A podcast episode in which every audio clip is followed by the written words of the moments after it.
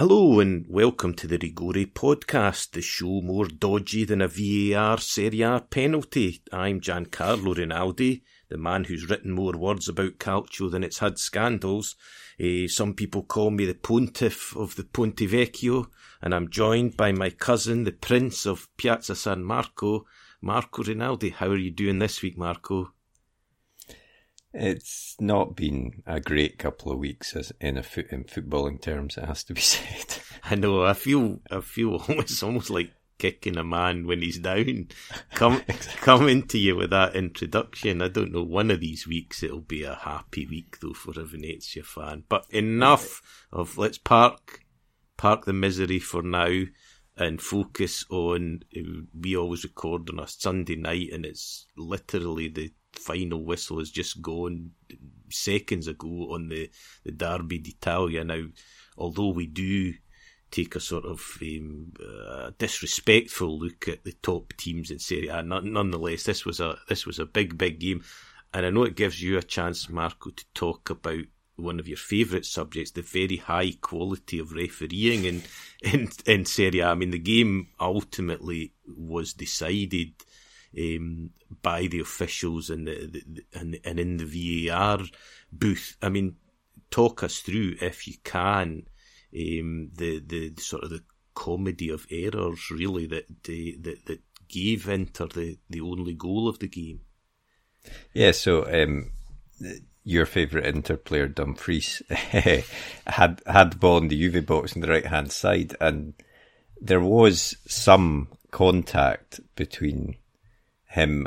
I think it was Morata at first, and then I can't remember who it was behind him, but um, it, it didn't look like a penalty when it happened live, and on the replay, it didn't look like a penalty. You did see some contact, but it's one of these things. Is there a clear and obvious error there? It, Morata does step on his toe, I think, and then there is some contact with his ankle. And as I described that, then people are saying, "What am I moaning about?" But but you you have to see it, and it it just didn't look like a penalty to me at all, all. But all contact doesn't make a penalty. I think no, that's exactly. the, that's the key issue, and and and you're right to sort of flag up the clear and obvious element of it as well. That you know that that these things should be. Uh, uh it's so inconsistent in that regard that you know some things seem to get called back and they go and have a look and some things don't. And this, you know, he, he stood on his toe. I mean, it was almost something that you'd be embarrassed to fall over for if it happened to you in, in public. And yet, there we go. One of Italy's biggest games has been decided by that. But you've not finished the whole story, no, though, have I you, Marco? The because there's more to this, uh, listeners. If you're if you're thinking that that would be enough controversy for a Derby d'Italia, you'd you'd be wrong, of course. Because what happened next, Marco? Well, uh, yeah, Calhanoglu steps up to take the penalty, hits a pretty crap penalty that Szczesny saves quite easily, but it bounces back out. Calhanoglu follows up. There's a bit of a rammy, but the ball goes in the net and he runs off celebrating. And then the ref gives a foul to Juve, and replays clearly showed there wasn't. A, certainly, I couldn't see any sort of foul. It was a bit of a rammy, but certainly I didn't see Calhanoglu committed any sort of foul. But then, of course, it then goes back to VAR because de Ligt has encroached in the box not by much, I have to say, but it is the rule, I suppose. So you go back and he takes the penalty again, and this time he scores it. It seemed like the classic compromise decision, though, there, yeah. or the, the get out of jail card, if you will. That I'm pretty sure if we watched back, I mean, somebody's probably done this, but if you watched a compilation tape all the penalties taken in Serie A this season, how many didn't have somebody encroaching in the box would yeah. probably be pretty small. So you're right, though, to, to my eyes anyway, there didn't look to be much of a foul. I mean, you could, there was possibly a sort of domino toppling foul in that maybe Calhanoglu kicked someone who fell into someone who then knocked the ball into the net, but it certainly wasn't clear, and that seemed almost like the referee was balancing things up to Yeah, say, I- have given a soft exactly what I thought had penalty. I've given Yeah. a soft penalty. Here I'll give a soft free kick. Everybody be happy. And it was only that, that VAR intervened yet again from off stage to say, you know, Yeah. hold the bus there, Irrati. We can actually call this off for encroachment and let him have another crack at the penalty. And finally, at, the, at that attempt, he he did he did convert it. Now, I mean, it's rare that I feel any sympathy for Juve, but I did think certainly early in the game. I mean, I, I, if I was a Juve fan, I'd be a bit gutted that they didn't play with this level of attacking intent and intensity for the rest of the season because they've played so many lackluster games where they've been happy for to let teams much weaker teams than Inter attack them and strike them on the break. This game they actually went for it and they actually looked quite good. Um, and you know they had chances. The only thing I would say was the second half. Um, Inter did defend very resolutely. They they, Yeah. they did get men behind the ball. They threw themselves on the line. I think it was a fair point to say it was kind of reminiscent of Juve of old in, in some ways that they you know the backs backs to the wall. So it, it keeps you know I think it maybe kills off Juve's title hopes and it and it certainly puts Inter's back on back on track. I mean, did did you feel it was a a, a performance of champions from Inter? Would you say, Marco? Mm, Eh, not really, but I mean, it's one of these games that I suppose that it is the sort of game that you need to win if you're going to end up taking the title. But uh, uh, yeah, uh, we've obviously on the earlier episodes of the podcast at the start we were like Inter the favourites, and then they've gone right off the boil. But now I think they've got a l- relatively nice little run of games, so they could get themselves right back into it. Um, especially if Milan were to slip up tomorrow, then they'd they'd feel they were really back into it at that point. Yeah, no, that's that's right. I mean, and, and obviously Napoli got a good a good win too at the weekend to keep themselves in contention. So we do have an exciting fight still. I, th- I thought it was I thought it was gutsy from Inter. And I thought it was, uh, uh, and as I say, that you know the result certainly, you know, their performances of late have been a bit a bit drab, a bit, a, a- a bit, as I say, I've said a few times. I think they've got their noses in front, and then they kind of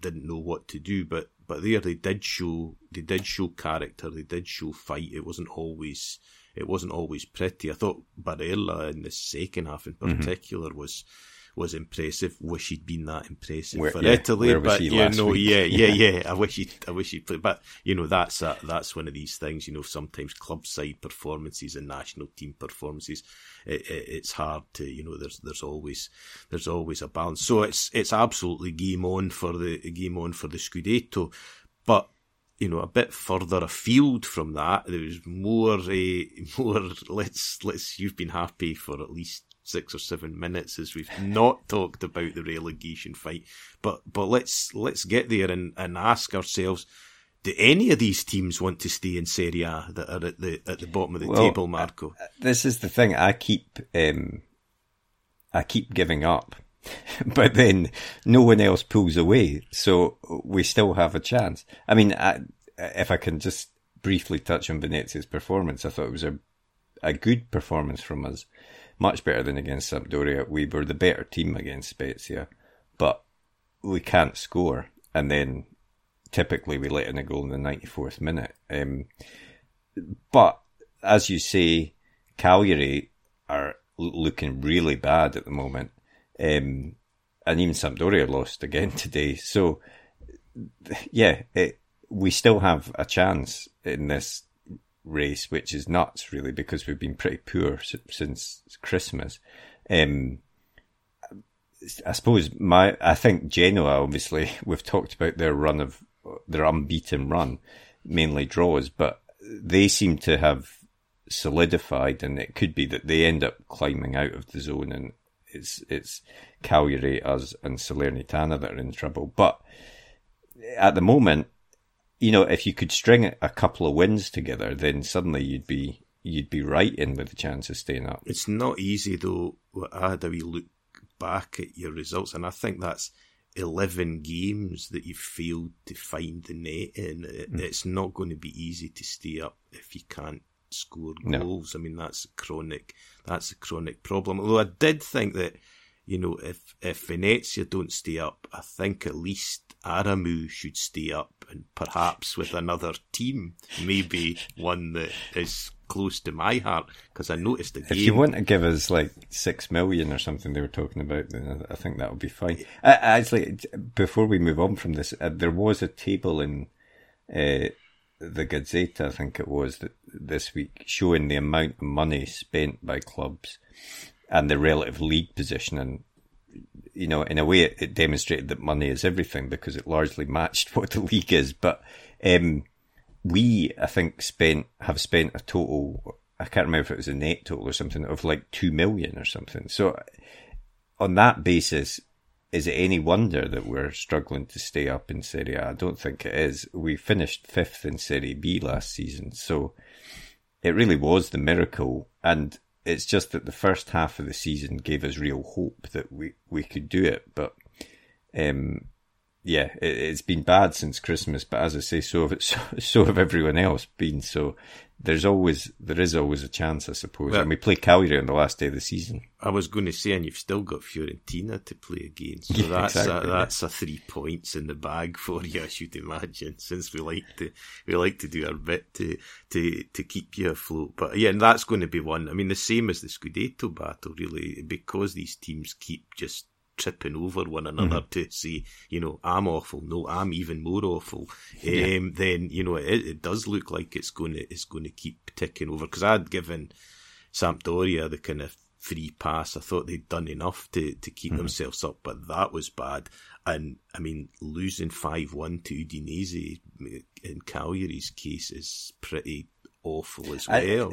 I, if I look at the the, eh, you know, having seen, I've not seen the games in full, but I've watched the highlights of, of some of these games, and I think, to me, Cagliari look like they're in awful form, um, similar to ourselves, really. Um, but Salernitana actually look like they play decent football, but can't defend properly.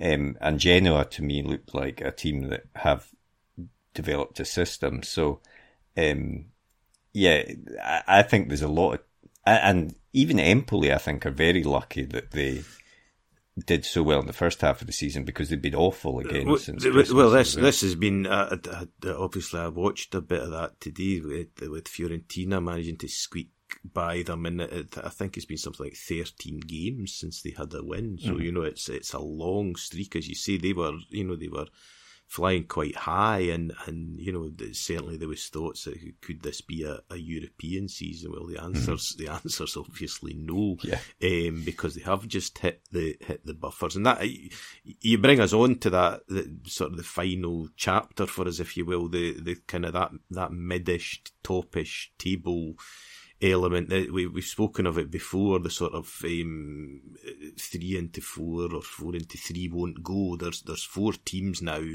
It looks pretty much battling it out for the last three European places the the um, whatever whatever Europa Conference and Eurovision mm-hmm. Song Contest places in the in in the league. And for for a long time it looked like you know it was probably going to be Atalanta plus two others, possibly the Roman sides or or maybe Fiorentina still with a with a squeak in there. But Atalanta's form seems to be kind of kind of struggling, and I, I wondered, you know, update who do you think's going to get those those three places on on on recent performances? All all close games this weekend. Yeah, I mean, I I, th- I think I agree. Atalanta seem to have lost something. Um, I don't know exactly what it is, but it just feels like they've kind of lost a bit of the belief that they that they had that did so well for them. Um,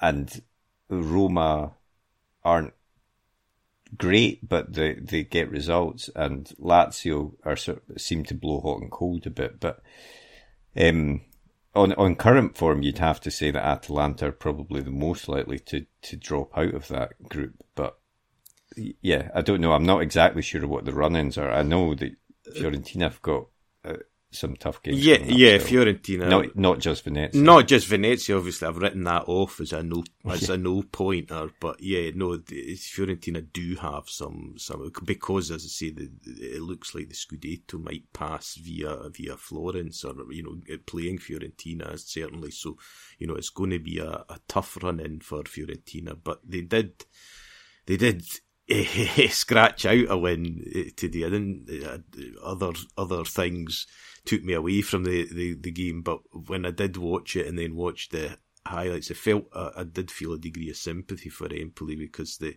they had a goal chalked off again via yeah. VAR, which yeah, you know how glaringly obvious the error was. I I I don't know. There was a probably a foul on, on Terracciano in the build up. Mm. So, you know, I, I, could see that. And then a bit of a, a bit of a double whammy because they got a man sent off and then Nico Gonzalez scored a, a rare-ish goal for him, although I think he's been a good introduction to the, the, the Fiorentina side and that kept them kind of ticking over and, and, and we finally know um, chronicle that we've spoken of many times. We finally know when these games that were lost yeah. earlier in the season are going to be played. So Fiorentina have one with, with Udinese that, you know, that's, that's not a bad game to have in your back pocket for, for three points. So although at the moment, you know, if the league stopped as we speak, it, it would be Atalanta, Roma and Lazio that were in those positions. I, I, I think, you know, Fiorentina's form, especially in, in Florence, um, I don't think. I think it's maybe only Inter. I think that I've got home form like uh, like mm-hmm. Fiorentina have got. You know, and they they do have uh, some of the players that have been a bit you know lackluster so far this season have hit a wee bit of form. So you know, they, I think they do have a chance of kind of. Um, sneaking up on the rails. And as you say, Atalanta, I, I, think they've lost something. I mean, they've lost Ilicic, they've lost Zapata, they've lost a bit, you know, they're attacking threat, I think, has been undermined definitely, but also they've lost a bit of conviction. I think they, they were a team yeah. that, especially in Bergamo, you used to think, oh, you know, this was always a horrible place to go, always a good atmosphere, strong home support, and yet they seem to have, you know, it, it, maybe we, we've we've mentioned it before that maybe Gasperini's magic is just running a wee bit, running a wee bit dry. But you know, so it makes for an exciting finish. I mean, that's the the annoying thing uh, as we as we watch.